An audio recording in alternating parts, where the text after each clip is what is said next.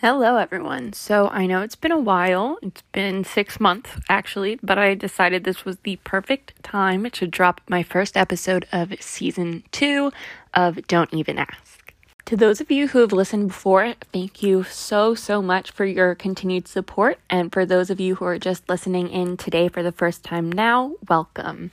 I know episodes are typically short, anyways, but this is going to be an even shorter episode just because I wanted to pair it with something that I could kind of introduce this podcast and talk about it and any updates. So, I did take some time to step away to think about the future for this podcast, if this is something that I wanted to do, if it was even worth it, if I felt like anyone was listening. And ultimately, taking that time away helped me really regroup and refocus my stories so that I could kind of come on this season stronger than before. Um, I know that's very cliche, but I still feel like this is a passion of mine and it is something that I want to do. So, hence, I'm back. My final update is about my Instagram. Um, I don't think that I'm going to use that anymore because I really didn't have that many followers. I'm just going to say that. And it wasn't really worth posting and keeping up with that. So I do still have it, but I'm not active on it. Um, but I still do want to work on a way to have you guys be able to contact me or get in touch. So TBD to that. Um, but today's topic really didn't warrant its own episode, so I figured I could combine it with this and this would be fine. Sometimes the answer is just really short and really brief. How do you pronounce that word that you see on the title? Ultimately, fish. I know you're probably thinking, how does that make any sense?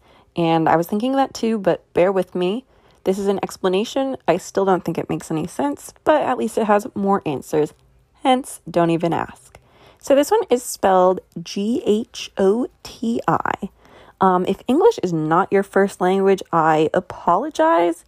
But if you're familiar with the pronunciation of bologna, spelled like bologna, here we are. This is just our language.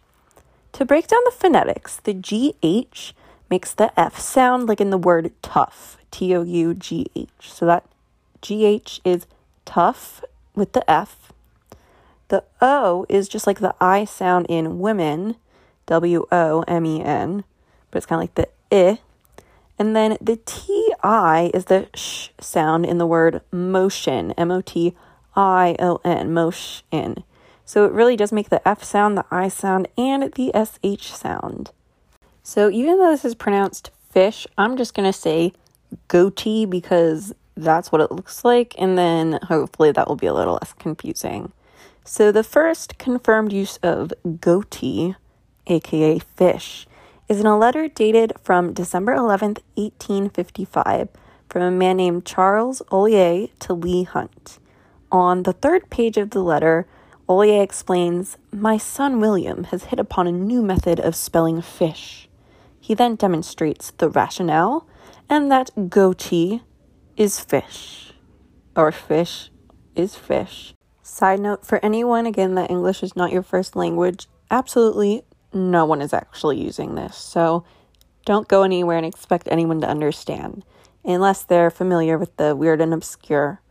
But um, goatee is often cited to support English spelling reform.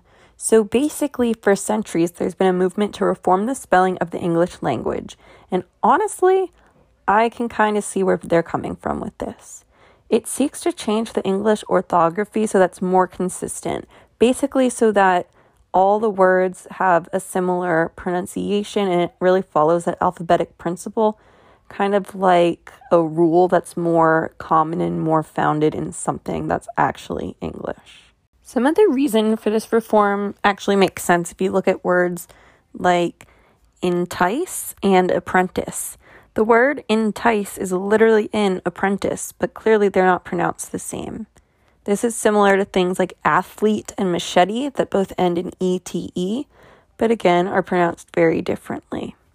A few more examples that I like are bead and dead, bisque and risque, bison and prison, bio and trio, boot and foot, bowl and howl.